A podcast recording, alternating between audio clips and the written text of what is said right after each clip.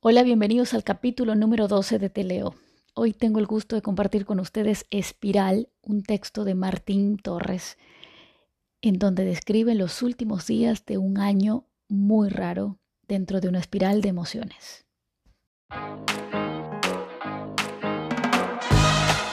Yo soy Lore Robalino y acá te leo lo que tú u otros artistas escriben y viven sobre un papel. El objetivo de este podcast es visibilizar el talento escrito de muchos artistas, especialmente de aquellos que aún no conocemos. Bienvenidos.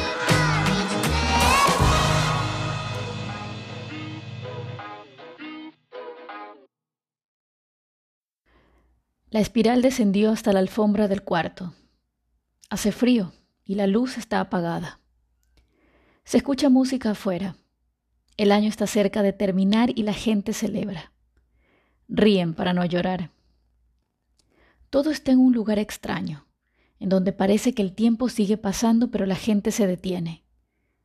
No hay motivo en contar los días de la semana, ni continuar con la tradición del trabajo del resto del año. Parece que las horas tomarán forma de gelatina o de saumerio y se suavizarán hasta fusionarse con el asfalto y las cenizas. Las camaretas se han transformado en un recuerdo, en los dedos que han ayudado a arrancar en los días que se fueron.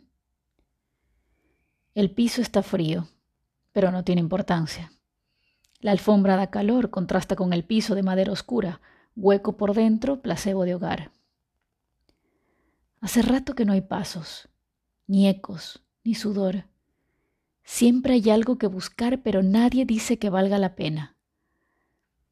El movimiento está en el cerebro, como si completar la realidad fuera un requisito para formar parte de ella.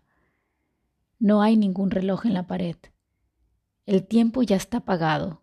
Ya no es necesario anotar cada hora de cada día. Estoy esperando el látigo del tiempo, la convención del calendario, los gritos y el cristal chocando y las cosquillas de las burbujas ajenas.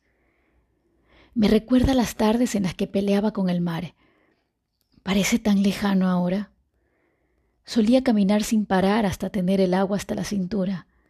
El impulso que tomaba me agradaba porque sentía el impacto, pero luego todo pasaba y volvía a empezar. Algunas veces el mar jugaba conmigo y me revolcaba contra el lomo áspero de la playa, pero yo mismo me levantaba por el agua en mi nariz. Ahora es el tiempo y su indiferencia lo que me ha arrastrado hasta la alfombra.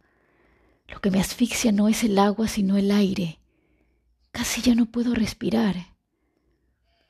Al llegar la medianoche sentiré el impacto de la ola y todo volverá a la normalidad. Aguantar la respiración por un minuto, solo por si acaso. Sí, es eso. El tiempo y su indiferencia, su forma irónica de dejar que nos encontremos con los efectos de nuestras decisiones. Es un engaño, un ilusionista, un mecanismo incorruptible y frío que no tiene la culpa de nada. Su rostro me persigue yo veo una leve sonrisa, pero no está ahí. Al tiempo no le interesa, el tiempo no existe. Llamadas por doquier. La prevención antes que el lamento, ninguna para mí. Todo se mueve, nada está estático, solo este cuarto y el frío que chorrea por las paredes. Aquí el aire es pesado. Aquí mis decisiones me mantienen contra el suelo desde arriba y mi pasado me jala desde abajo. ¿Cuánto más falta? Muevo mi mano como en las madrugadas y en los domingos. La araña de mi mano no irá a ningún lugar. El teléfono no suena, está cubierto de polvo. Aunque yo no lo pueda ver, ni siquiera lo quiero alcanzar. Tocan el timbre. ¿Tocan el timbre? Todo se confunde. La línea ya no está ahí, los cuentos desaparecen y los futuros se derrumban con cada decisión. Es injusto, pero tiene sentido. Deben ser los niños que mendigan dinero por la época. Tal vez sean hombres disfrazados de mujeres. La fiesta debe continuar. Sí, es el timbre. Me tengo que levantar. Los trocitos de luz iluminan la ventana y bailan en el cielo. Los perros se han vuelto locos, le ladran a lo mismo que yo. La resignación no se ha llevado al miedo por completo. ¿O es al revés? Como sea, debo levantarme. Mis palmas se apoyan en el suelo, parecen las raíces de un manglar. Las yemas de mis dedos nunca han tenido tanta huella y tan profunda. Mis rodillas suenan y bajo las gradas con la luz apagada. Me la sé de memoria. A nadie le interesa eso. Nadie sabe que estoy aquí. La soledad y el aislamiento se han quedado conmigo. No importa si es voluntario, no importa si cambia, porque todo sigue igual. ¿Qué hay más abajo del mar? Mis pasos no hacen eco. El sonido se fue unos pocos meses después de que llegó. Las gradas parecen repetirse. Parece que ya pasé la vuelta del campanario. Parece que me acerco al final. Pero tan solo he dado unos cuantos pasos. Hay algo raro aquí. Conforme más abajo llego, más frío hace. Más triste se vuelve todo. La casa vacía es como un recordatorio. No hay nadie, no habrá nunca nadie más. Es el castigo que me había yo impuesto sin siquiera saber que lo estaba haciendo. No me entristece. Es solo la forma en la que son las cosas.